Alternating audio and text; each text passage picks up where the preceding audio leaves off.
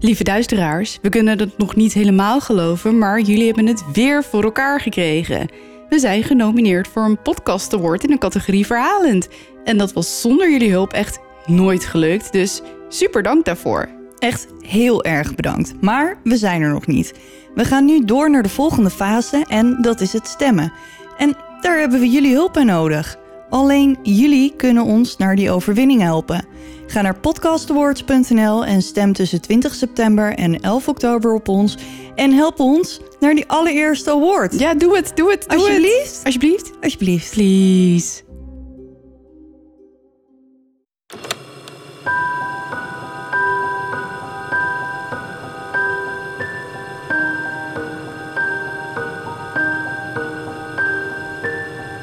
Dit is Duister. Een podcast waarin je wordt meegenomen naar het onbekende, het onbegrijpelijke. Zwarte bladzijden van de geschiedenis komen voorbij. Hier hoor je de verhalen achter moord, doodslag en onverklaarbare gebeurtenissen.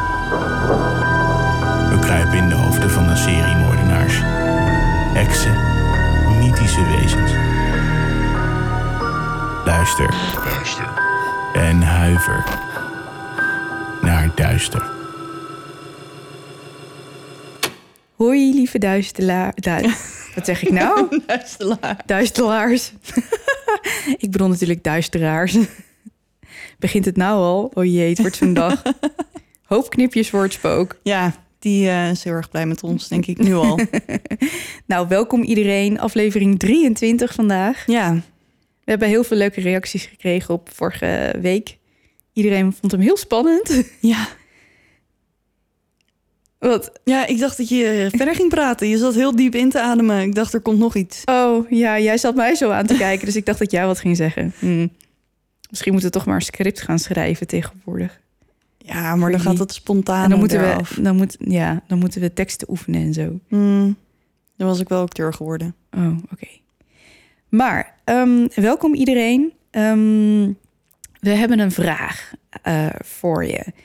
We willen graag meedoen aan de Podcast Awards. En nou ga ik die er even bij pakken, want er, er, zit, er zijn namelijk twee dingen. Je hebt de radio, eh, De online radio. de online radio awards en je hebt de podcast awards. En we willen graag allebei meedoen. Alleen Kim gaat je zo meteen vertellen over de online radio awards. Ja. En ik heb hier een stukje over de nominatie via de podcast awards. Dat gaat namelijk via BNR. Eh, BNR Radio, dus dat is landelijk en nou ja, best wel groot. En eh, vorig jaar won volgens mij uit mijn hoofd eh, Brand in het Brand Landhuis. Landhuis. Dus dat zijn behoorlijk grote podcasts. Ja. Dus dat we zullen winnen, nou ja, dat Die kans niet. lijkt me niet zo heel groot. Maar we willen wel heel graag genomineerd worden. Dat lijkt ons namelijk wel echt heel erg leuk. ja, En ehm, voor een nominatie moet je op de longlist terechtkomen. En daarvoor moeten mensen dus al stemmen. En dat ja doe je... mensen moeten ons nomineren. Ja, precies. En dan kom je op de longlist en daar worden dan podcasts uitgekozen die dan vervolgens genomineerd kunnen worden. Ja. Ja. Snap je het nog? Ja, dan, dan kom je op een shortlist en dan kan Ja, je stemmen en dan kan je winnen. Maar ons doel is voor nu Om in ieder geval genomineerd om, om op die longlist Ja, te komen. precies. Nou, je zegt het goed, inderdaad. Ja. Ik zit er een, potje van te maken. Oké, maar om ons op die longlist te krijgen, dat doe je via de website eh www.podcastawards.nl. En ehm zal ik het anders even voorlezen? Is misschien makkelijker. Ja, en dan weten we waar je het over hebt. Precies. Eh, de longlistfase start op maandag 31 augustus, vanaf aanstaande maandag dus. Vanaf die dag kunnen luisteraars en makers maximaal drie podcasts nomineren via de website www.podcastawards.nl. De podcasts met de meeste stemmen krijgen een officiële nominatie en dingen in hun eigen categorie mee naar de prijzen. Dus, eh, en Ik heb dus- trouwens geen flauw idee wat de prijzen zijn. Dat weet ik ook niet. Ik maar wil gewoon die longlist halen. kijk, een nominatie zou natuurlijk echt super te gek zijn. Ja. Dus vind je ons echt heel cool? Help ons naar die longlist. Ja, nomineer ons. Nomineer ons. eh, nog een keer www.podcastawards.nl. Oké, nou, nou hebben we dat nu neem ik het over. Nu ga jij naar de Online Radio Awards. Om het even heel erg simpel te houden. Ja, ehm, we werden er vorige week op geattendeerd door een van onze duisteraars... dat ehm, de Online Radio Awards, dat daarvoor gestemd kon worden. Ehm, zij had direct, direct op ons gestemd, wat Mhm. natuurlijk super lief was. We hebben het inmiddels ook al een paar keer op onze socials eh, gemeld. Ja, Want ook daar willen we natuurlijk wel graag ja op, op tuurlijk. Hoe meer bekendheid, hoe beter. Ja, want we vinden het gewoon heel leuk om met jullie allemaal contact te hebben. En hoe meer mensen ons leren kennen, Hoe meer zielen, hoe meer hoe zielen, meer hoe duistere zielen. Ja. ja, dat is het mooiste. Als er gewoon een vreugd. legertje... kom ik weer een legertje duisteraars. Maar dat is eigenlijk wel wat ik wil. Ehm, het Hey. enige is... Het regent. Het regent, jongens. Oh, zie je, de goden zijn met ons. Ja, Ja, dit is een, een teken van boven... dat jullie Ja, allemaal ja, op ons ja, moeten stemmen. Ja. jullie weten hoe erg we hierop zaten te wachten. heel erg. Maar de Online Radio Awards dus. Ja. En het is een beetje omslachtig. Dus ik ga even vertellen hoe je, ons, eh, hoe je daar kan stemmen op ons. Ehm, het is namelijk niet het meest handige stemsysteem. Dus mensen raken een beetje in de war. Mhm. We hebben al een paar keer een vraag gehad van... goh, maar hoe doe ik dat dan? Nou, dat ga ik je nu vertellen. Ehm, je gaat naar onlineradioawards.nl slash podcast. Dan scroll je naar beneden en dan kom je bij de D. En dan op die D, daar zitten dan weer 600 podcasts. Echt een hele lange lijst. En daar, dan staat er onder aan die hele lange lijst... stem direct. Als je daar dan op klikt...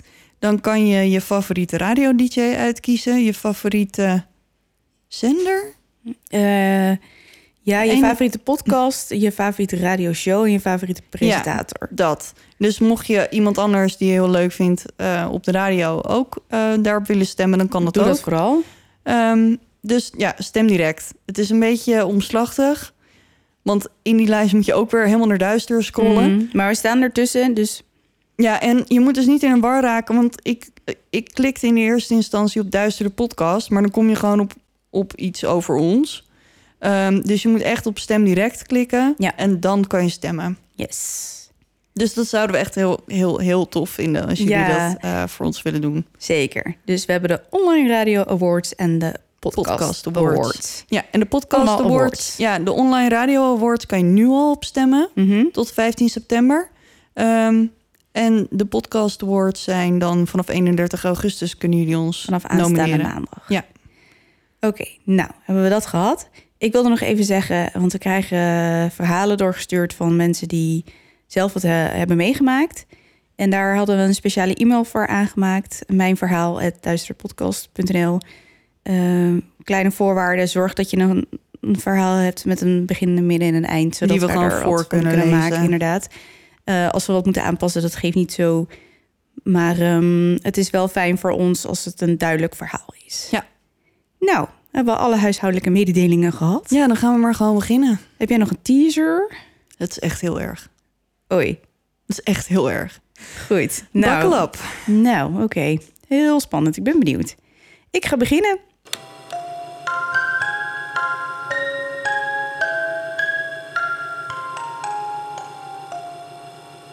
Goed, Kim en ik hebben het al een paar keer gezegd en ik ga het u nu weer met klem adviseren voor deze aflevering. Doe dit niet thuis. Is dit wat ik denk dat het is? Dat zou best kunnen. Het kan eigenlijk maar één ding zijn. Ja, het is gevaarlijk en wij raden het gebruik hiervan dus ook gewoon af. Want Doe het niet. doe het niet. Gewoon echt niet. Nee, deze aflevering ga ik het namelijk hebben over de Ouija-board. Wat kun je ermee en waarom is het zo gevaarlijk? Ja? ja. Ik dacht, je gaat nu echt... Ja, maar ik wist al wat je ging zeggen. Dus toen was, toen was zeg maar, de spanning was er weggezakt. Oké. Nou, ik zal eens een beetje uitleggen wat het nou precies is. Want sommige mensen die hebben waarschijnlijk wel een idee, maar weten het fijne er niet van. Het Ouija-bord, ook wel bekend als het geestbord of praatbord, is een plat bord dat gemarkeerd is met de letters van het alfabet, de cijfers 0 tot en met 9, de woorden ja en nee. En sommige borden bevatten de woorden hallo en tot ziens. Die laatste is vooral heel belangrijk. Ja, Mocht je het willen doen, wat Komt ik al- niet ik ga het allemaal uitleggen. maar Komt goed. koop geen bord zonder goodbye. Mhm. Het bord wordt gebruikt met een planchette, een klein hartvormig stuk hout of plastic, als een beweegbare indicator om berichten tijdens een seance te kunnen spellen. Deelnemers plaatsen hun vingers op de planchette en deze wordt over het bord bewogen. Zo kunnen boodschappen zich vormen. Meestal wordt een Ouija-bord gebruikt tijdens een séance. Het woord séance is afgeleid van het Franse woord séar. Wat? Ja, ik weet je, ik kan dus... Ik heb dus moeite met oir in het Frans. Weet je Van wat de ik... Loire? Ja, Loire gaat nog wel, maar... Baf, ik, ik maak mezelf onsterfelijk belachelijk. Ja. Maar dat kan ik dus niet. C-A-H. Oké. Say what? ja, dat. Zal ik het even spellen? S-E-O-I-R. Oké. Dus maak er, maak er zelf maar wat van. Zwaar? Nee, het is volgens mij echt C-O-H. Oké. Laten we verder gaan. ja. Oké, maar het betekent zitten. Dus als in een sessie. Zitten op de grond, bijvoorbeeld. Een sessie of een... Een sessie. Goed, en het is in feite een poging om met de doden te communiceren. Het communiceren met de doden begint rond 1840 in Amerika enorm populair te worden. En er ontstaat een nieuwe beweging, het spiritisme. De oorsprong van het spiritisme wordt vaak toegeschreven aan de Fox-zusters van Hydesville. De zusjes Fox geloven dat de menselijke geest de dood overleeft en een actieve interesse in de sterfelijke wereld blijft tonen. De zusjes worden dan ook wereldberoemd als spirit mediums. Een medium of een medium is iemand van wie wordt aangenomen dat zij of hij een speciale gevoeligheid heeft voor communicatie met de doden en die ervoor kan zorgen dat dergelijke communicatie tussen deze en de geestenwereld mogelijk is. Dit doen zij dus door middel van seances. Tijdens een seance probeert een medium contact te leggen met de geesten. Omdat van daglicht wordt gezegd dat het de communicatie met de geesten zou belemmeren, vindt een seance meestal plaats in het donker of in gedempt licht. Over het algemeen nemen zes of negen personen deel die een cirkel vormen en elkaars hand vasthouden. Vervolgens worden er kaarsen aangestoken en wordt er voedsel op tafel gelegd. Dit alles om de geesten aan te trekken. Daarna probeert het medium contact te leggen. De groep houdt handen vast en de ogen gesloten. Als er eenmaal contact is gelegd, worden er alleen ja of nee vragen gesteld om de kans op antwoord te vergroten. Soms geeft een geest antwoord via het medium, soms via klopjes op de muur of op de tafel. Als de gewenste antwoorden zijn verkregen, dankt men de geesten en verbreekt men de cirkel. En nu komen we bij dat belangrijke dankjewel punt. Ja. Want Kim zegt het natuurlijk met een reden. Ja. Dit alles is dus zonder het Ouija-bord. Dus een seance is wat anders dan het gebruik van het Ouija-bord. Want waar komt het bord nou precies vandaan en wie heeft het bedacht? Dat vond ik zelf wel interessant, want Mhm. iedereen kent het, maar ja, Ja. wat is de oorsprong dan? Tijdens de opruk van het spiritisme beseft men al snel dat het wachten op een geest en het uitspellen van letters soms een behoorlijk saaie en langdradige gelegenheid is. ja. Toch wil de grote menigte contact blijven zoeken met een dierbare overledene. In een tijd waar de levensverwachting niet hoger is dan 50 jaar, vooral door oorlog en ziektes, is het houden van een seance de enige manier om geliefden dichtbij te houden. In 1886 bericht de Associated Press over een nieuw fenomeen dat alle spiritisten overeind laat veren. Het praatbord. Het praatbord. Het praatbord. Het is in alle opzichten het huidige Ouija-bord, compleet met letters, cijfers en een planchettenachtig voorwerp. Het artikel gaat heel Amerika door, maar het is Charles Kennard uit Baltimore die er daadwerkelijk naar handelt. In 1890 brengt hij een groep investeerders bij elkaar, waaronder Elijah Bond en kolonel Washington Bowie, om de Kennard Novelty Company op te richten. Het doel is om deze nieuwe praatborden exclusief te maken en op de markt te brengen. Geen van de mannen is daadwerkelijk spiritist, maar ze zijn allemaal enthousiaste zakenmensen en ze hebben een niche ontdekt. Ja, en die hebben gewoon een neusje voor goede zaken. Ja. En dus wordt er patent aangevraagd en toegewezen en het Kennard praatbord wordt ontwikkeld. Nu alleen nog een naam. In tegenstelling tot vaak wordt gedacht is Ouija geen combinatie van het Franse oui en het Duitse ja. het is namelijk de schoonzus van Elijah Bond, Helen Peters, die het bord van een naam voorziet. Dit is ook weer een heel raar verhaal.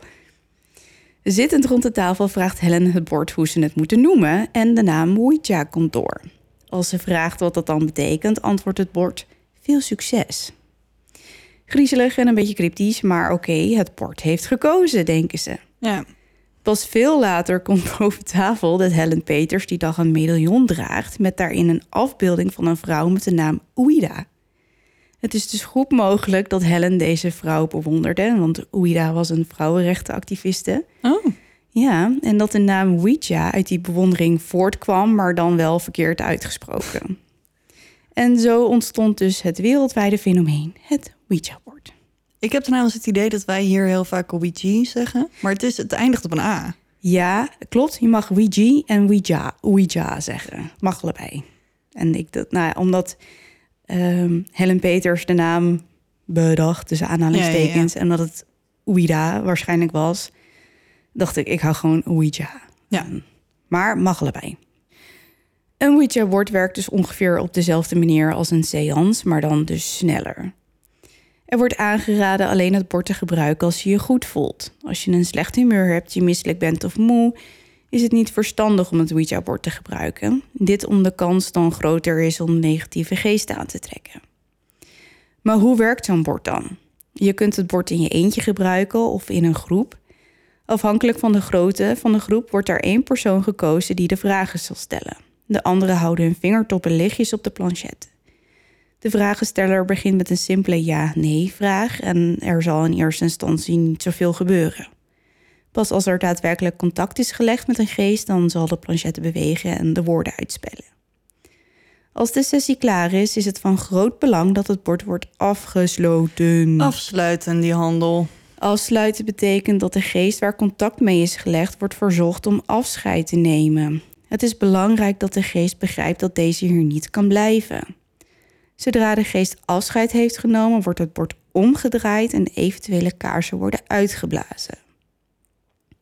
Nou, waarom is een Ouija-bord dan gevaarlijk? Kim en ik zeggen het dus de hele tijd. Heel regelmatig. Doe het niet. Je weet namelijk niet van tevoren wie je oproept. Het kan namelijk van alles en iedereen zijn, want je richt je niet speciaal tot één persoon. Nee, en je kan wel hopen dat je je oma Ja, ehm, maar dat weet je dus aanspreekt. niet. Maar je weet dus niet of je Nee, kan iedereen. Je in feite een soort stel van je poort open. jezelf compleet open voor alles. Ja. Nou, mocht je mm, toch van plan zijn om het te gebruiken, lees je in. Praat met mensen die betrouwbare ervaringen hebben met het bord.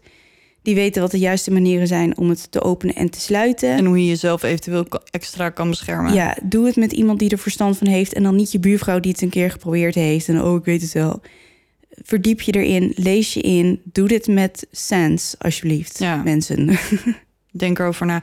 En volgens mij wat er vaak gebeurt is... mensen schrikken heel erg wat er gebeurt... ehm, terwijl ze bezig zijn met dat bord. Mhm. En dan rennen ze allemaal de kamer uit. Maar ze vergeten in de paniek wel om dat bord af te sluiten. Ja, Dus dat is dus het enige wat je dus niet moet doen. Nou, je Nee. moet het sowieso niet doen. Maar als je het dan toch doet, doe dat dan. ja, maar doe het goed, weet je. Ik zal niet zeggen dat ik echt fervent gelover ben in demonen en geesten en weet ik veel wat.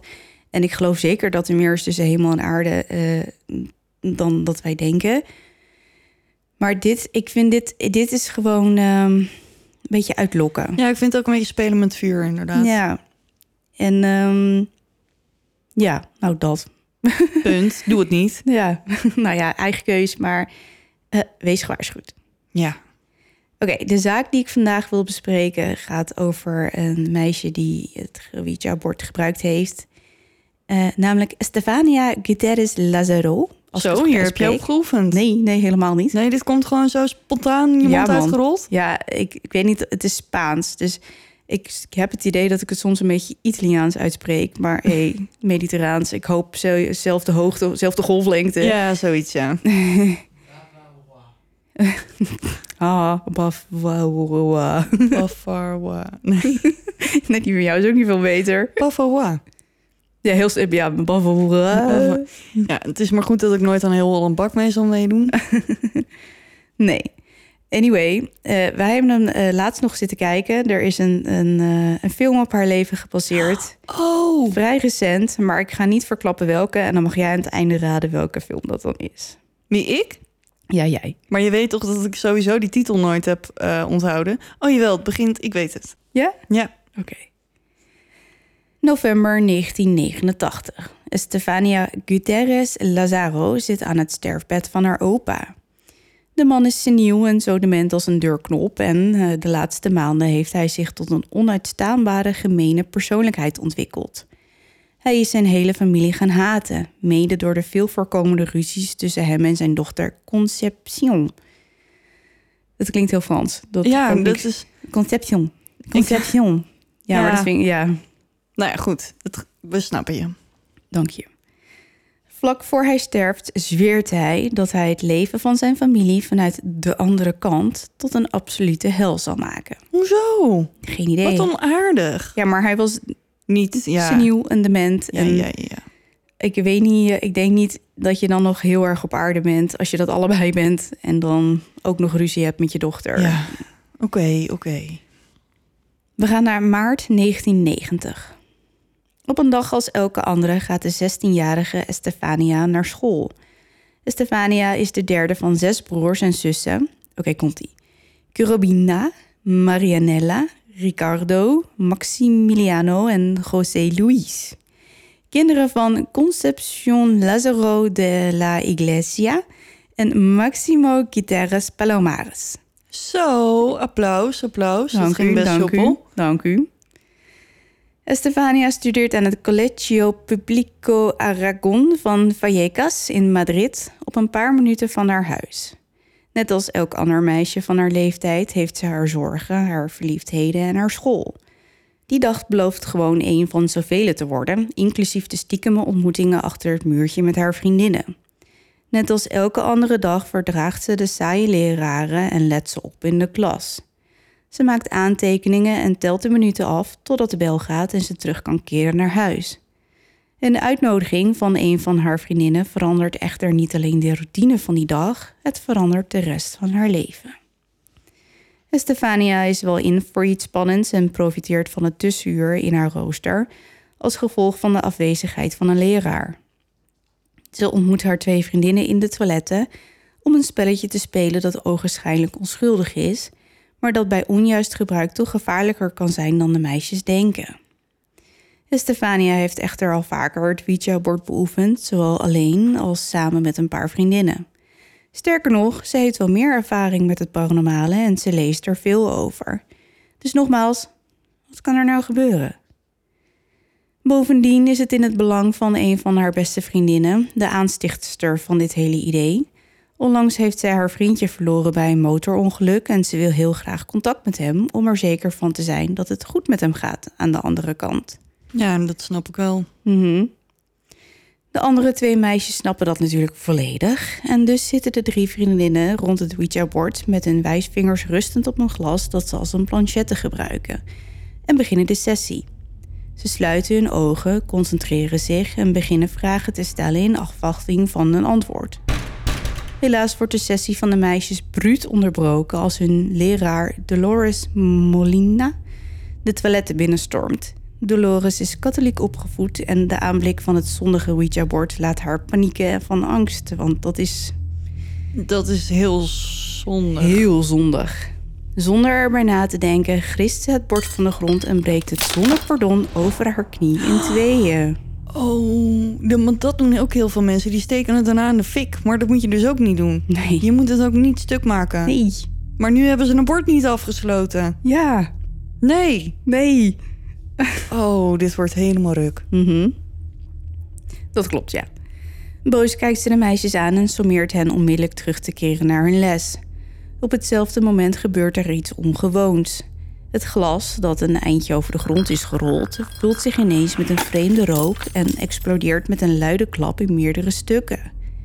Overal ligt glas en ook de meisjes zitten onder de kleine scherven. De vreemde rook stijgt omhoog en beweegt zich onregelmatig. Ineens giet het op Estefania af en als haar hoofd plots naar achter klapt en haar ogen wegdraaien, boort de vreemde rook zich in haar neusgaten. Iedereen ziet het gebeuren. Een van de meisjes slaakt een geel en Dolores hapt naar adem. Later zou ze aan Concepcion, de moeder van Estefania, vertellen dat ze haar werk op de school de volgende dag heeft verlaten. En nu begint de nachtmerrie pas echt. In de weken die volgen ondergaat Estefania een plotselinge verandering in haar gedrag. Haar relatie met haar familie verslechtert aanzienlijk, tot op het punt dat ze haar broers, zussen en ouders verschillende keren fysiek probeert aan te vallen. Op een nacht besluipt ze haar broertje. Ze klimt op zijn bed en kruipt over hem heen. Als hij wakker wordt, schrikt hij van de duistere blik in de ogen van zijn zusje. Hij begint te huilen en Estefania geeft hem zonder waarschuwing een harde klap in zijn gezicht. Steeds vaker schreeuwt ze onredelijk tegen haar broertje, haar ouders en zelfs tegen de buren. Ze lijkt behoorlijk licht geraakt en opvliegend. Zo opvliegend dat ze meerdere keren het hele huis kort en klein slaat met een stoel. Oké. Ja. Na haar uitbarstingen is Estefania moeilijk aanspreekbaar en zit haar hele familie in de zooi. Boos worden helpt niet, daar wordt ze alleen maar agressiever van. Maar haar gedrag wordt nog vreemder. Na die bizarre ervaring met het Ouija-bord en de rook slaapt Estefania bijna niet. Ze lijdt aan hallucinaties en visioenen waarin een groep schaduwen zich om haar bed heen verzamelen en zachtjes dingen tegen haar fluisteren, haar aansporend om met ze mee te gaan. Soms uit ze vreemde keelklanken en lijkt ze talen te brabbelen die haar onbekend zijn. En in de parapsychologie bestaat zoiets bekend als glossolalie. Um, okay. Oftewel het spreken van klanktaal of spreken in tongen. Net zoals in Harry Potter, dat hij Mhm. naar de dierentuin gaat en dan breekt die slang uh, eruit. Sisseltong. Ja. Precies, dat bestaat dus echt. Nou, niet dat, maar wel dat je talen spreekt die je niet kent. Ja. Ze ziet de donkere schaduwen steeds vaker ook overdag en ze raakt af en toe in een vreemde trance. Volgens haar moeder is Estefania soms 15 tot 20 minuten totaal onbereikbaar. Ze reageert dan op geen enkele prikkel. Het enige wat ze doet is kwijlen en voor zich uit lachen. Hmm, Dat is niet goed, hè? dat is niet goed, nee. Als er dan wordt gevraagd wat er met haar is gebeurd, verklaart Estefania dat ze zich in een lange gang bevond, waarvan de bodem bedekt was met een dikke mist. Het was er donker en vochtig. Ze hoorde geschreeuw in de verte en sinistere stemmen vroegen haar met hem mee te komen. Er was geen uitgang, alleen maar een vaag licht aan het einde. Ze voelde zich koortsig en manisch en kon alleen nog maar aan dood en verderf denken. Met het verstrijken van de tijd worden de vreemde symptomen erger. Extreme woedeaanvallen, heftige toevallen en visioenen. Ze worden gewelddadiger en komen vaker voor. Haar zus Marianella, die een kamer deelt met Estefania, beweert dat ze op een avond ziet hoe haar zus, terwijl ze in bed ligt, haar hoofd in haar nek gooit en de vreemde rook weer uit haar mond komt. Oh, Ineens zweeft het meisje uit bed tot ongeveer een meter boven het matras. Als Marianella struikelend de kamer uitrent om haar vader te halen en ze samen de kamer betreden, ligt Estefania weer op het bed met haar gezicht in een duivelse glimlach, starend naar hen. oh. Het lijkt me echt heel eng. Ja. De rest van de familie is ook getuige van bizarre verschijnselen. Een middag wil Estefania haar kleren strijken in de badkamer. Volgens conception... conception Jongens, ik zeg gewoon conception, oké? Ik weet dat het Frans klinkt.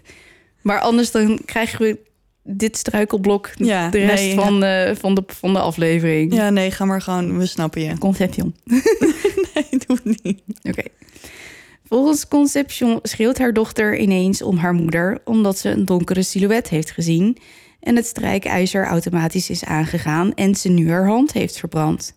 Conception controleert het strijkijzer en inderdaad, het is wel aan, maar niet heel erg heet.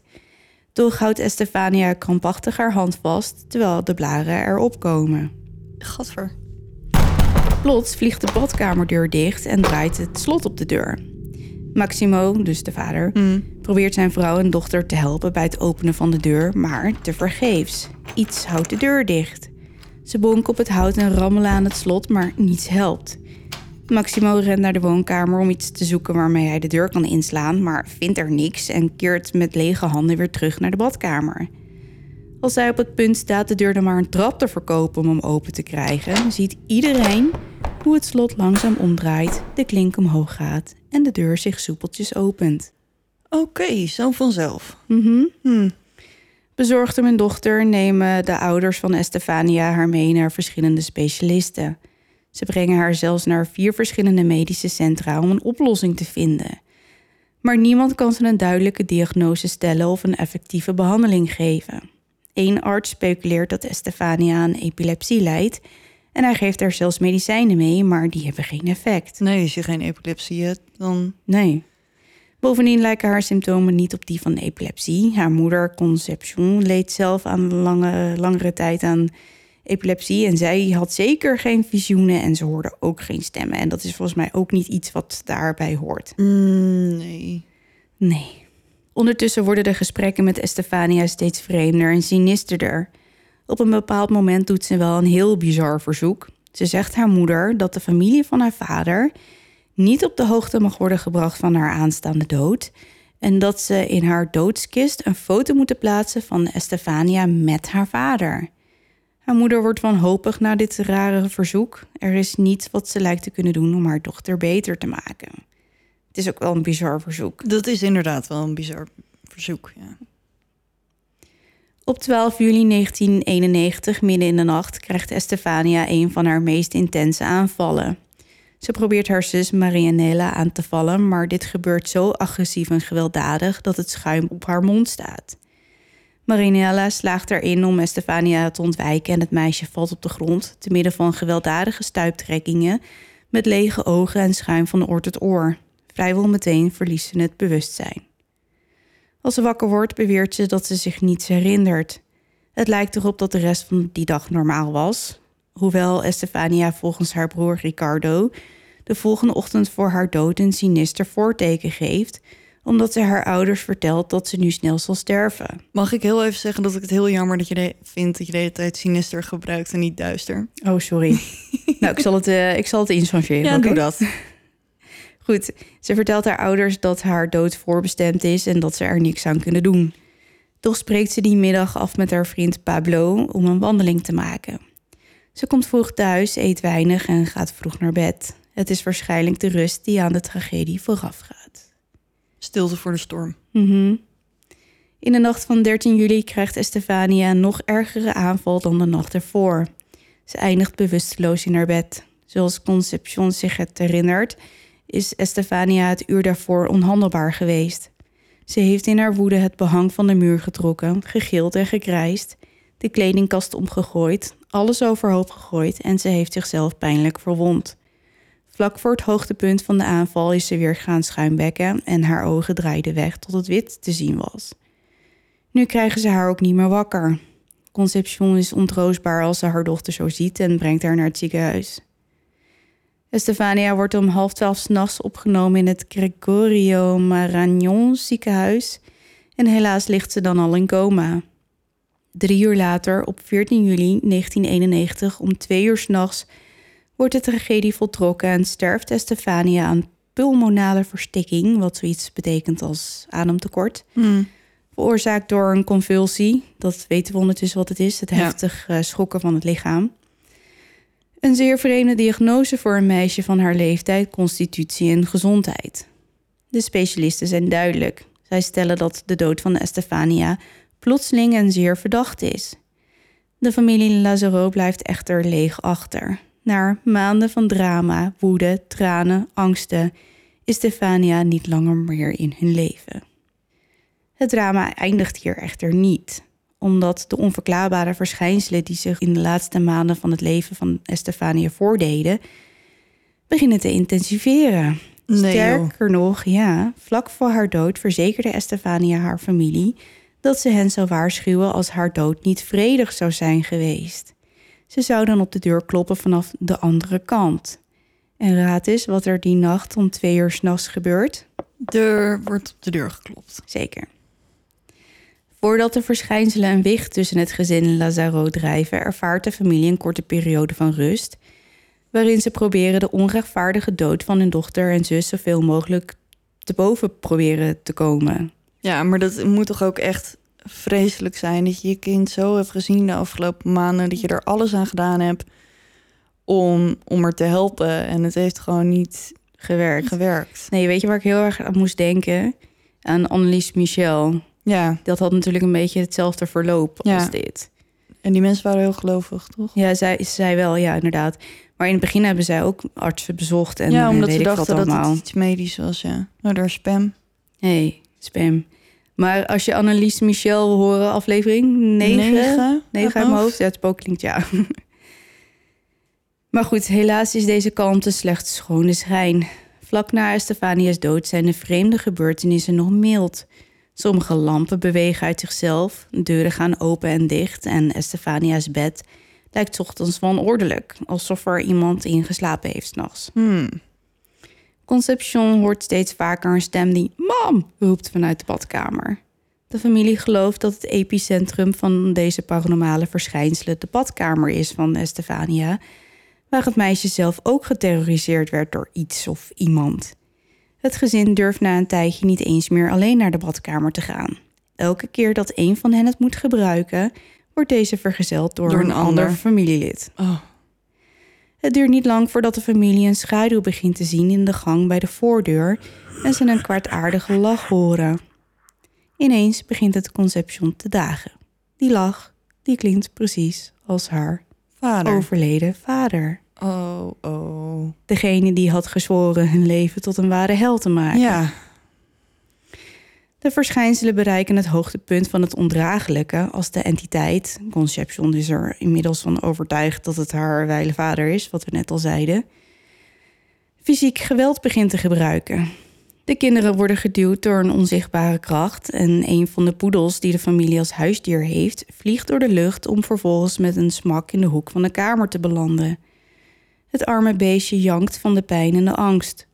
Ook voelt Concepcion s'nachts een aanwezigheid bij haar bed die bovenop haar zit en haar handen en voeten vasthoudt zodat ze zich niet kan bewegen. Voor Maximo groeit de angst dat hij straks niet alleen zijn dochter kwijt is, maar dat hij ook zijn vrouw zal verliezen aan deze gewelddadige identi- Ja. entiteit. Identiteit? Entiteit bedoel ik natuurlijk. Ondertussen bereiken de verschijnselen in het huis een kritiek punt. Kruisbeelden draaien zich vanzelf om. Keiharde bonken op Dat de muren worden teken. gehoord. Nee. De poedel blaft en gromt naar iets, altijd op dezelfde plek in de gang bij de voordeur. Op een nacht zien Marianella en Curabina een wezen zonder gezicht kruipend over de vloer richting hun bed. Ze horen een giechelend geheig en het wezen komt steeds dichterbij. Ik moet er niet aan denken. Nee, kinderen in absolute doodsangst proberen een kleine lamp op het nachtkastje aan te doen om het wezen weg te jagen, maar de lamp valt kapot op de grond. Maar Marianella springt als een echte heldin uit bed en als het wezen dat ziet verandert direct zijn koers richting het meisje. Maar Marianella is sneller en sprint naar de deur waar ze het grote licht aan doet. Prompt is het wezen verdwenen. Alsof Hmm. je een spin. Ja, ik, ik ja, Ja, over spinnen gesproken. Zijstraatje. Ik lag van de week te slapen. Nee. Spinnen zijn nee. Nee, ik wacht. nou, doe jij je oren dan maar ja, dicht? La la la la. Vertel jij even je verhaal voor een spin, oké? Ja, Daphne die heeft haar koptelefoon afgezet. Die eh, kan het niet meer horen. Maar ik lag dus van de week te slapen. En ik dacht dus dat ik lag te hallucineren. Want ik voelde dus wat kriebelen in mijn nek. En ik slaap in mijn eentje. Dus er ook niet echt eh, een man of een huisdier of zo... dat in mijn nek kon kriebelen. Dus ik dacht, nou ja, het zal wel. En ik wilde het licht niet aandoen. Dus op een gegeven moment dacht ik, ja, ik wil gewoon verder slapen. Laat me met rust. Dus ik heb een beetje zo in mijn, in mijn hals gegrepen en een beetje dat geprobeerd weg te halen. Dus ik heb het in mijn slaap zo uit mijn bed gegooid. En toen ben ik weer verder gaan slapen. En even later had ik weer... Daphne die zit volgens mij... Ben je klaar? Nee, Oh, nee, doe je oren maar weer dicht. oké. En even later voelde ik weer gekribbel op mijn arm. En ehm, dus toen heb ik het er weer een beetje afgeveegd. En ik dacht, nou, wat is dit nou?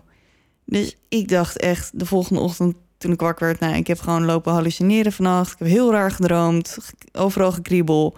En toen stapte ik uit mijn bed en toen keek ik boven mijn hoofd. En toen zat er gewoon best wel een grote spin.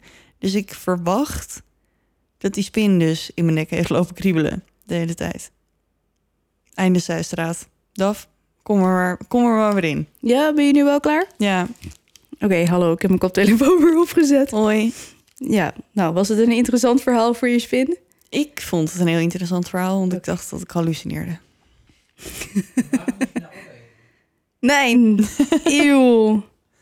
Scheidspook, ik Oké, terug naar het verhaal, want ze hebben dus net dat wezen gezien dat op die ze op de grond, ja. Maximo en Concepcion zien het wezen even later door de gang kruipen en weer horen ze het giechelende geheig. Maximo trekt uit paniek de kinderen uit bed en de familie verzamelt in de gang bij de voordeur, bakkelijend over wat ze nu moeten doen, als ze ineens een bal naar hen toe zien stuiteren. Wat? Ja, Maximo volledig by surprise en in een poging om de veiligheid van zijn familie te waarborgen, grijpt de bal, gooit hem terug door de gang, maar verrassend genoeg kaatst de bal terug naar hen toe zonder ook maar iets geraakt te hebben. Hmm. Dus er is iemand heeft het gevangen en het teruggegooid? Of het was een soort van shield? Ja. Een soort van... Mhm.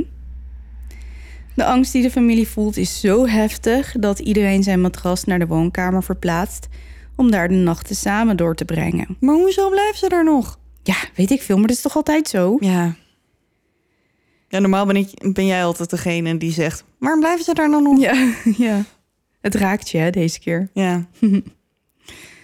Iedere nacht weer blokkeren ze de deur die de gang verbindt met de woonkamer om de entiteit buiten te houden. Maar deze actie blijkt echter iedere keer weer nutteloos. De entiteit is in staat om het blokkerende meubilair naar de tegenoverliggende muur te sleuren en de deur uit zijn sponning te laten knallen. Tuurlijk. Wanhopig en niet in staat om de situatie onder controle te krijgen, besluit het gezin parapsychologen en mediums te bellen om een oplossing te vinden. Zoals je kunt verwachten komen er veel charlatans naar het huis om geld te verdienen aan de pijn van het gezin. Zo biedt een medium of een medium uit Sevilla Conception aan om alle problemen op te lossen tegen een betaling van een slordige 200.000 peseta, ongeveer 1800 euro. Oh, dat is niet lullig. Nee. Geen van de onderzoekers komt met een kant-en-klare oplossing voor alle problemen van de familie Lazaro. Op een zeker punt wordt de familie zelfs beschuldigd van fraude. Concepcion vindt dat ronduit belachelijk en verzint manieren om het bestaan van de entiteit aan te tonen. Op een keer strooit ze bloem door de gang van het huis. En ja hoor, de volgende dag zijn er voetafdrukken van een herenschoen verschenen. Een andere keer als de familie het huis een tijdje verlaat om tot rust te komen, bindt Concepcion de- alle deuren vast met een koord. Wanneer ze terugkomen, zien ze dat alle koorden gebroken zijn. Dus iets of iemand in het huis heeft dat kapot gemaakt. heeft dat zitten, zitten doen. Ook installeren ze een inbraakalarmsysteem dat meerdere keren afgaat in de tijd dat het huis leeg staat. Onderzoekers plaatsen bandrecorders in het huis en deze nemen voornamelijk twee stemmen op: een man en een vrouw. De vrouw is lastig te verstaan, maar de man des te duidelijker. Scheldwoorden, verwensingen, doodsbedreigingen is het enige wat ze van hem horen. Gezellig type wel. Mhm. Op 19 november 1992 kan de familie er niet meer tegen. Als zelfs alle onderzoekers, ghost hunters en parapsychologen niet kunnen helpen, is het tijd om de hulp van anderen te vragen. Die avond belt Maximo om twee uur s'nachts het Spaanse politienoodnummer 091. Hij vertelt haastig dat sinds een van zijn dochters is overleden, iets of iemand zijn gezin lastig valt. Hij beschrijft hoe de kruisbeelden in zijn huis vanzelf zijn omgedraaid en dat er drie klauwafdrukken op een poster zijn verschenen en dat een foto waar zijn overleden dochter op staat spontaan ontbrand is. Oh, ook dat nog. Mhm. Het antwoord aan de andere kant van de lijn heeft een nogal sceptische toon.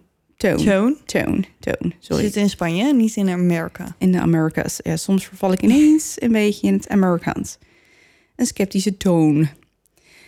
De agent die het warrige verhaal van Maximo aangehoord heeft, vraagt hem om zijn vrouw te geven om uit te sluiten dat Maximo niet onder invloed is van een of andere drugs. Oké. Concepcion komt echter met exact hetzelfde verhaal. En hij denkt niet, misschien zijn ze dan met z'n tweeën dronken. Nee, Of drugs Nou, aan het gebruiken. wat ik dus wilde gaan zeggen.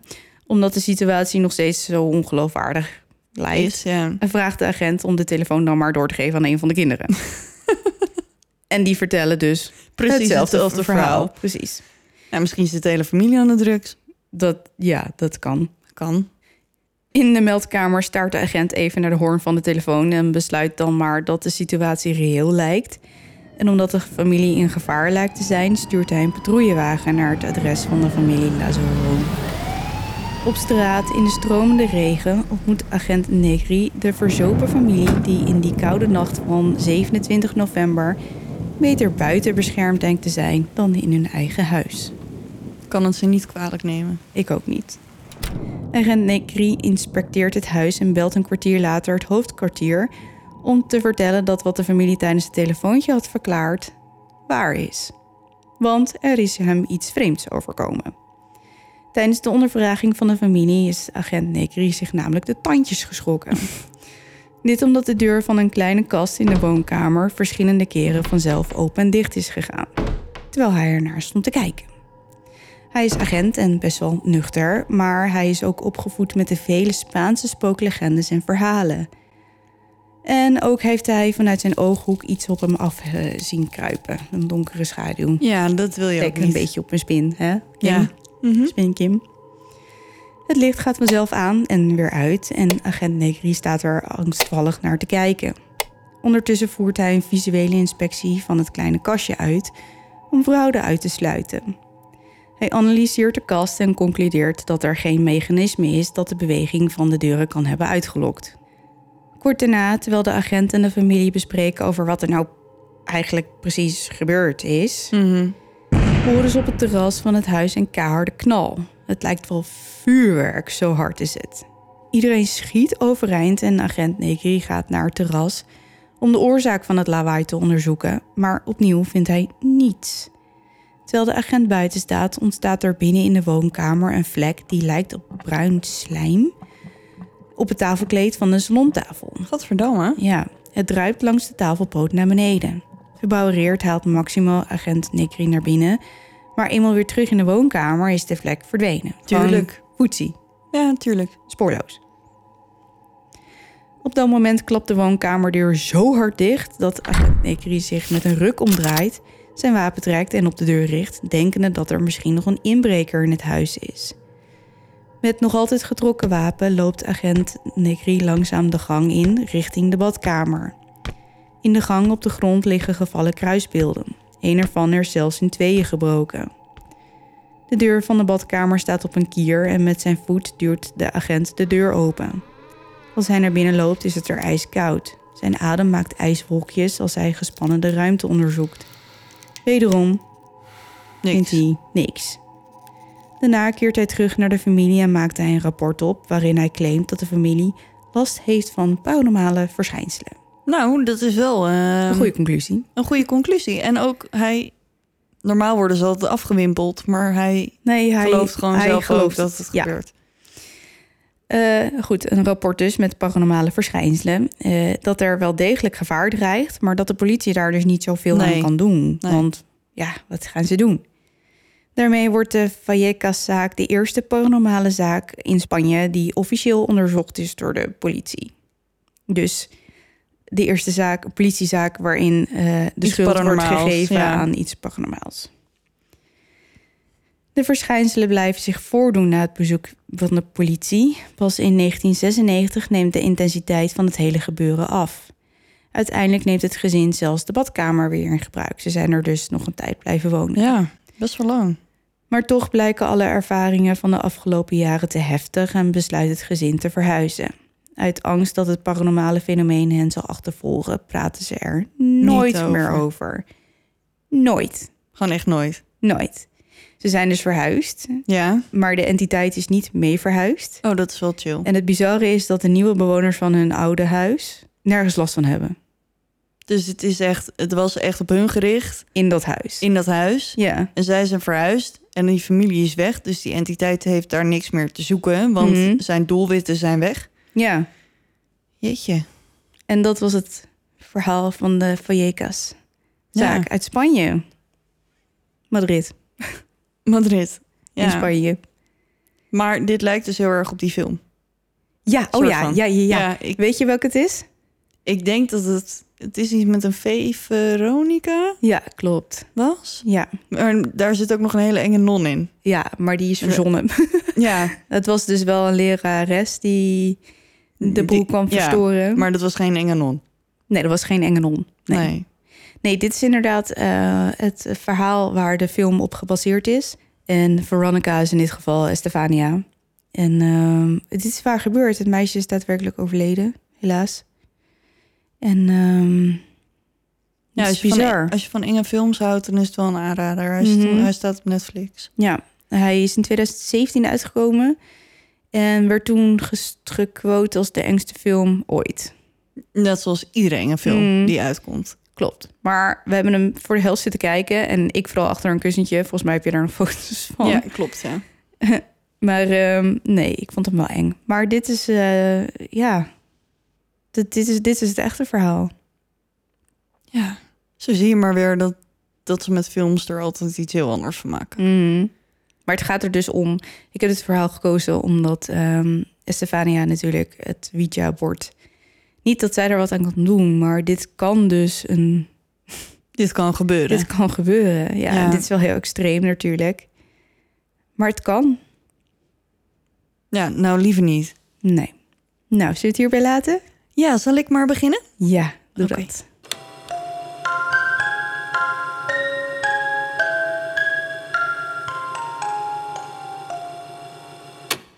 Vandaag vertel ik het verhaal van Junko Furuta. En voordat ik begin, eerst even een disclaimer.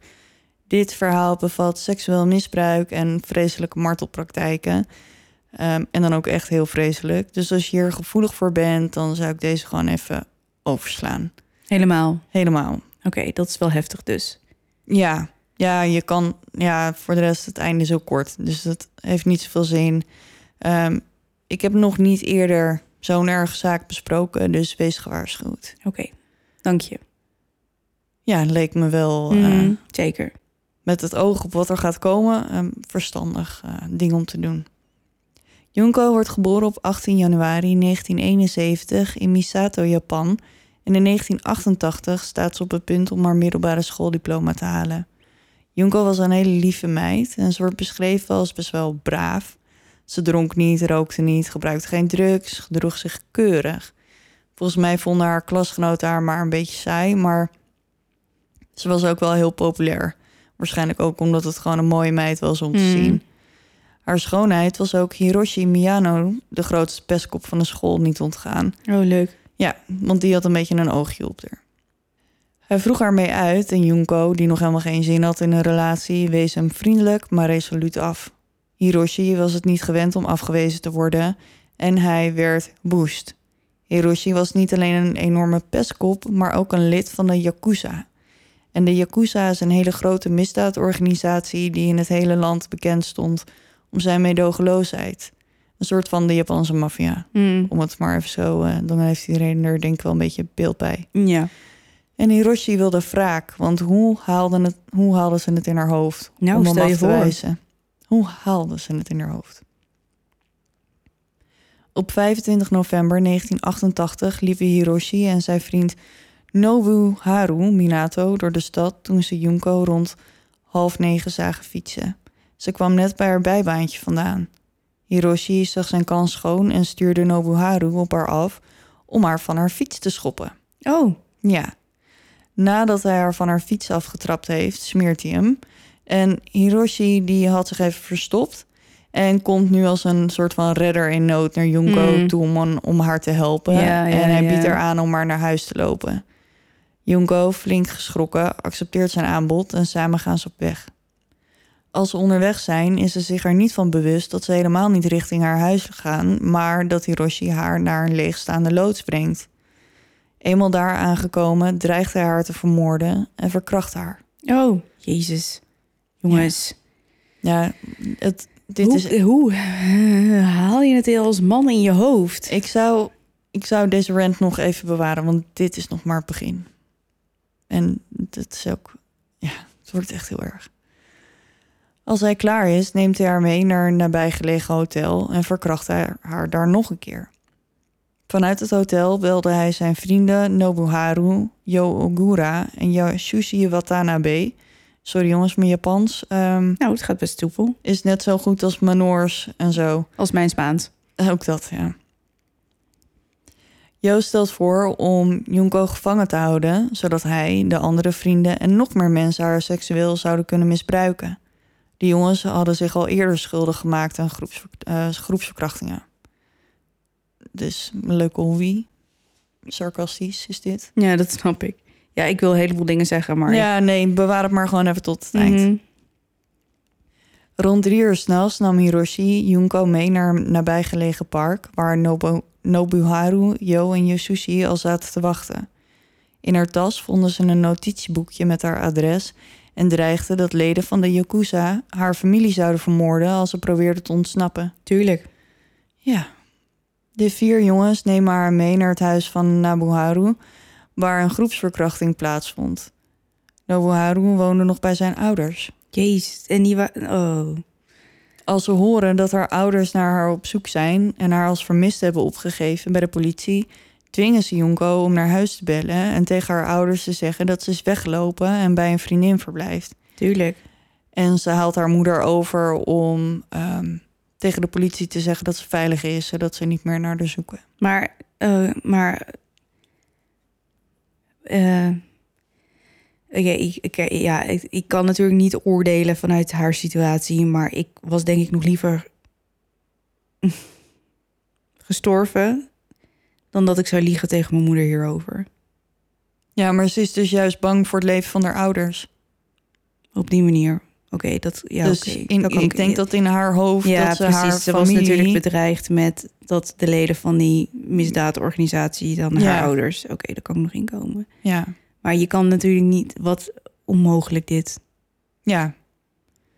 Ja, is echt onmogelijk.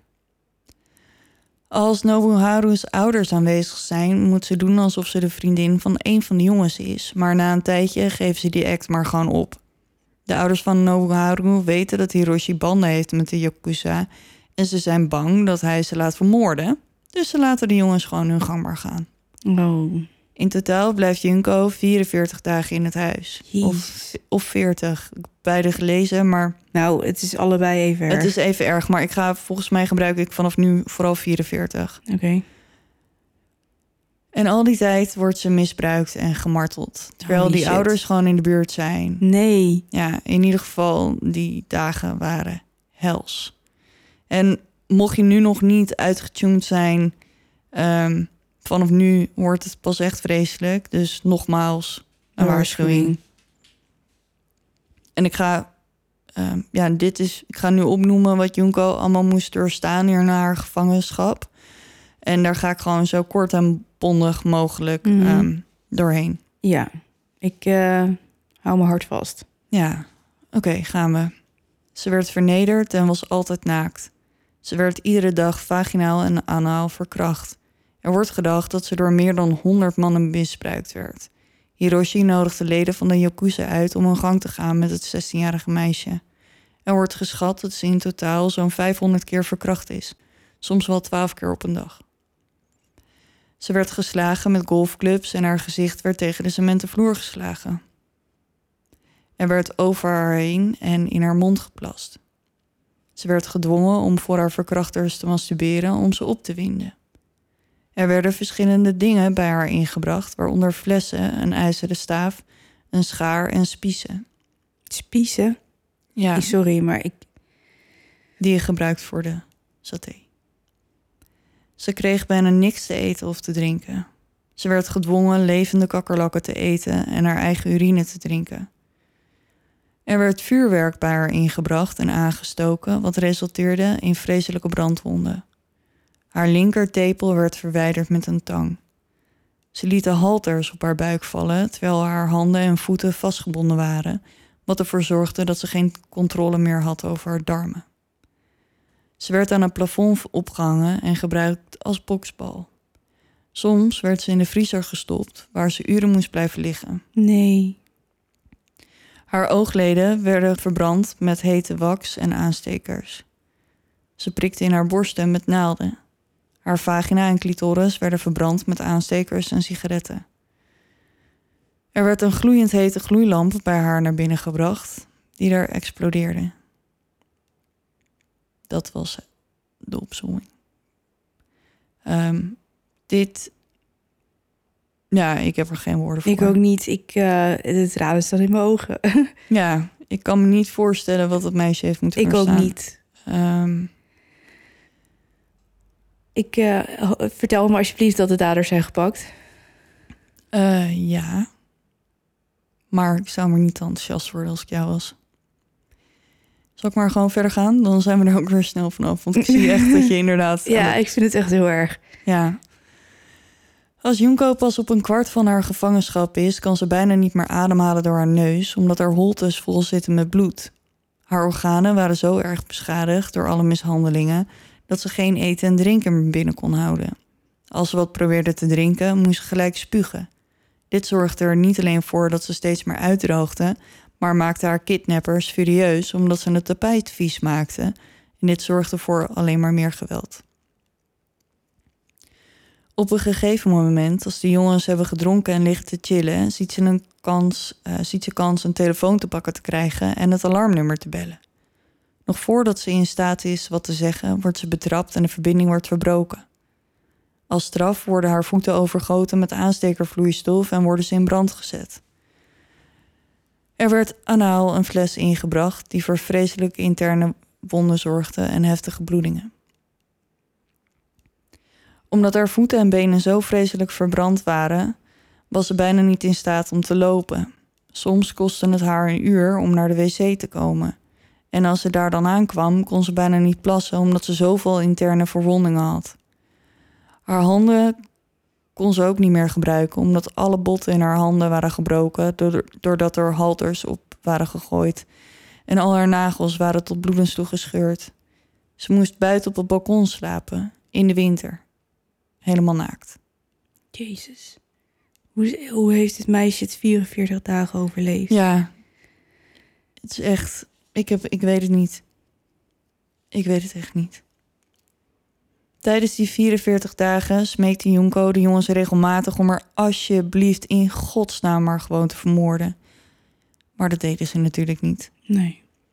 Ze haalden nog veel te veel plezier uit hun gemartel. Op 4 januari daagden ze haar uit om een spelletje Mahjong met ze te spelen. Junko won en ze werden zo verschrikkelijk kwaad dat ze haar in elkaar sloegen, bewerkten met halters en aanstekervloeistof over haar benen, armen, gezicht en buik gooiden en haar in de fik staken. Junko was er al zo slecht aan toe dat haar lichaam het opgaf en ze raakte in een shock. Ze overleed de volgende dag. Bij hen? Ja. Nu zaten ze dus met een dood meisje opgescheept en daar moesten ze natuurlijk vanaf. Ze stoppen haar in een grote ton van die, ja, van die vaten, zeg maar. Uh, ja, van die, van die, metalen, blauwe, ja, ja, okay. waar vaak chemisch afval en zo, dat soort uh, Ja, in New dingen. York zie je altijd dat zwervers er vuurtjes in stoken en zo. Ja, je ziet het inderdaad, dat soort dingen. Sorry, ik ben echt een beetje... ja, die tranen lopen hier over de wangen. maar goed, ze stoppen haar dus in een grote ton en vullen hem met cement. En ze brengen de ton naar Koto, Tokio en laten hem daarachter. En ja, het is echt heel erg. En hoe vreselijk het, het alles is wat ik net ook heb voorgelezen of verteld um, aan dat lijstje. Maar er zijn foto's van die ton die zijn gemaakt als er gevonden wordt. En er steekt gewoon nog een plukje haar Jezus. uit dat cement. En op de een of andere manier raakte dat me zo erg. Gewoon, ik sla dat... jouw foto's deze keer even over, als je het niet erg vindt. Ja, um, dat plukje haar. Op de een of andere manier was dat gewoon wat me... De druppel. Wat, ja, dat was gewoon echt de druppel. Um, en ik, nou, ik wist niet zo goed waar ik het volgende moest laten. Maar ergens in die 44 dagen stond de politie bij het huis van de familie Mihato voor de deur. Een van de honderd mannen die Junko verkracht had, kreeg last van zijn geweten. En hij vertelde of zijn broer of zijn ouders, of eerst aan zijn broer die het weer aan hun ouders vertelde. Mm -hmm. um, en die belde de politie. Nou, dat is dan best gedurfd. Ja. De politie ging langs bij het huis en vroegen de Mihato's over of ze wat over Junko wisten. En die reageerden verbaasd en ontkenden glashard. Ja, en vroegen de agenten of ze binnen wilden komen. Jezus. Maar die agenten die dachten bij zichzelf... als die mensen wat te verbergen hebben... dan zouden ze ons nooit meer binnen vragen. Dus die zeiden gewoon nee, dankjewel hoor, is niet nodig. En die gingen weer. Sorry hoor, maar dan ben je wat mij betreft een bagger slechte politieagent. Ja. ja. Je gaat toch niet op, uh, op het lieve gezicht van degene die open doet concluderen dat het dan een soort van omgekeerde psychologie is. Dan, oh, als we binnen mogen komen, is er vast Ja. niks aan de hand. Ja, Ik had gezegd, prima. Mag ik even rondkijken? ja. dus er al had gewoon echt- een kans kunnen zijn dat ze gevonden werd. Maar dat is dus niet ja, zo. maar in hoeverre dat dan nog... eh, Ja, Nou, dat weet je natuurlijk nooit. nee. Oké, we gaan verder. Pas een jaar later zou de politie de Tom met Darin Junko's lichaam vinden. Ze ondervroegen Hiroshi over een ander meisje, maar hij dacht dat ze bewijzen hadden in de zaak van Junko. Nou, dus hij dacht dat, hij erbij, dat hij erbij was. Ja, en dus voordat ze het wisten, bekende hij wat hij en zijn vrienden met Junko hadden gedaan. Wow. Ja, best wel dom. Ja. Maar goed, in dit geval alleen maar beter. Mhm. Ze werden opgepakt en er volgde een rechtszaak. De zaak van eh, waar Hiroshi in de eerste instantie voor werd ondervraagd, is tot op de dag van vandaag niet opgelost. De vier jongens waren volgens de Japanse wet nog minderjarig. Hiroshi was 18, Jo was 18, Nobuharu was 16 en Yasushi was 17. Ze pleiten alle vier schuldig aan lichamelijk letsel met de dood tot gevolg. In plaats van moord. Tuurlijk. Maar de jongste is 16? Ja. 16? Ja. 16. En de rechtbank koos ervoor om hun identiteit verborgen te houden, omdat ze minderjarig waren. Sorry hoor, maar als je dit hebt gedaan en je bent 16, dan mag je wat mij betreft gewoon echt Aan de schandpaal aan de genageld worden met naam, toenaam, eh, het hele zootje. Ja. En ehm, enkele journalisten die eh, waren het met je eens. Want die ontdekten hun identiteit en publiceerden hun namen. Nou, echt. Omdat ze ervan overtuigd waren dat deze klootzakken geen anonimiteit Klootzakken? verdienen. Ja, ik kan nog wel wat ergens bedenken. Nou, ik ook. In principe zou het mogen, want deze podcast is als het goed is gerate als explicit. Maar ik hou het toch wel gewoon bij klootzakken. Tijdens de rechtszaak vielen er mensen flauw in de zaal toen ze de details van het misbruik en de martelingen hoorden. Hiroshi, de leider van de bende, werd, veroordeeld tot 20 jaar gevangenisstraf. 20 jaar. In dat is niks. 2009 werd hij vrijgelaten. Nee. Ja. Is hij, ik hoop dat hij vermoord is door iemand. Hmm. Nobuharu, de jongen waarvan het huis gebruikt werd, werd veroordeeld tot 5 à 9 jaar gevangenisstraf. Wat is dat daar voor zooitje? Yasushi kreeg 5 tot 7 jaar gevangenisstraf. Jo heeft 8 jaar in een jeugdinrichting gezeten voordat hij in 1999 werd vrijgelaten. Er wordt gedacht dat de band die de vier jongens met de Yakuza ehm, hadden ervoor heeft gezorgd dat ze zo'n lage straf kregen. Want dat, eh, dat kan tegenwoordig. Dat je dan. eh, Ja, blijkbaar zijn. dat de eh, rechtbank daar zich wat van aantrekt of zo tegenwoordig of zo. Hoe werkt Blijkbaar dat? wel, ja. Ik weet ook niet hoe dat werkt. Na zijn vrijlating in 2009 veranderde Hiroshi zijn naam in Yokoyama. Hij staat erom bekend dat hij graag opschept over zijn rol bij de mishandeling en moord van Junko. Hij staat er ook bekend om ehm, zijn luxe levensstijl, waarbij hij vrienden meeneemt naar feestjes en stripclubs en hij rijdt in een BMW. En hij Hoe komt hij aan het geld dan? Yakuza, denk ik. Draagt dure merkkleding, schept op over zijn banden met de georganiseerde misdaad. En hij zit blijkbaar ook in de multilevel marketing schemes. In 2013, vier jaar nadat hij werd vrijgelaten, werd Hiroshi gearresteerd op verdenking van fraude. Er was alleen niet genoeg bewijs, dus hij werd weer vrijgelaten. Op dit moment leidt hij blijkbaar een soort van normaal leven en is hij regelmatig te vinden in een sportschool. Dus hij leeft. Hij leeft. Dus die man die heeft iemand gemarteld Ja.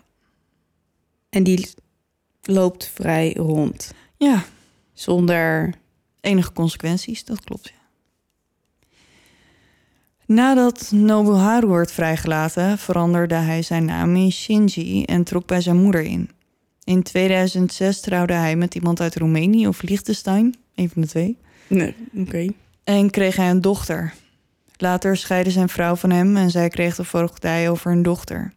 In augustus 2018 werd de nu 45-jarige Nobuharu gearresteerd voor poging tot moord. Tuurlijk. Ik, nee, ik word hier heel erg verdrietig van. Ja, hij zou naar verluidt een 32-jarige man tegen zijn schouder hebben geslagen met een uitschuifbare wapenstok van 41 centimeter en zijn keel hebben doorgesneden met een mes. Gelukkig ontsnapte de man aan de dood en hij belde de politie. Na zijn arrestatie ontkende Nobuharu de beschuldigingen aan moord. Hij zei waar. wel, ik heb het slachtoffer geslagen, maar ik was niet van plan om hem te doden. Na zijn vrijlating uit de jeugdinrichting in augustus 1999 veranderde Jo Ogura zijn naam in Jo Kamisaku en schepte hij op over zijn rol in de ontvoering, verkrachting en marteling van Junko. Hij verkwiste het spel het spaargeld van zijn vader. En de moeder van Jo zou het graf van Junko vernield uh, hebben. Sorry? En ja, want ze beweerde dat Junko het leven van haar zoon had verwoest. Sorry? Ja, dus die is ook helemaal verknipt. Hij trouwde met een Chinese vrouw, maar scheidde ook weer van haar. En um, in juli 2004 viel hij Takatoshi Isono aan, een 27-jarige man waarvan hij dacht dat hij vreemd ging met zijn vriendin. Jo spoorde hem op, duwde hem in zijn auto en reed naar een bar waar hij hem uh, vier uur lang in elkaar sloeg, terwijl hij herhaaldelijk dreigde Takatoshi te vermoorden. Hij zei erbij dat hij donders goed wist hoe dat moest. Maar die man die had er niks mee te maken? Nee, deze weet ik niet of ze daadwerkelijk een affaire hadden, maar... Uh, hij werd opgepakt en veroordeeld tot vier jaar gevangenisstraf wegens het mishandelen van Takatoshi. In 2009 was hij weer vrij. En tot nu toe is Yoshushi de enige die niet opnieuw in de problemen is gekomen. En dat was het verhaal van Junko. Het spijt me, ik weet dat het echt een hele zware is. Ja, ik vind het wel heel heftig, ja. Uh, ik, ik, maar ik, ja, maar weet je wat het is? Um, wij als, uh, tussen aanhalingstekens, gezonde mensen kunnen hier gewoon niet bij. Nee. En um, ik ben natuurlijk een half feminist. Ik weet niet hoe het met jou zit. Ben je een half feminist? Ja, ik weet dat ik niet vooraan sta in vrouwendemonstraties en zo. Maar ik, zo voel ik me af en toe wel. En ik geef alle feministen best wel groot gelijk. En dit, dit druist zo tegen mijn um, gevoelens in. Ja. Maar ik denk dat ik hetzelfde zou hebben als dit een jongen was overkomen of zo. Ik ja, weet het ook. niet. Weet je wel? Ook. Het is gewoon de gruwelijkheid die, Ja. uh, die het zo erg maakt. Ja. Dat is- ik. eh, Hoe?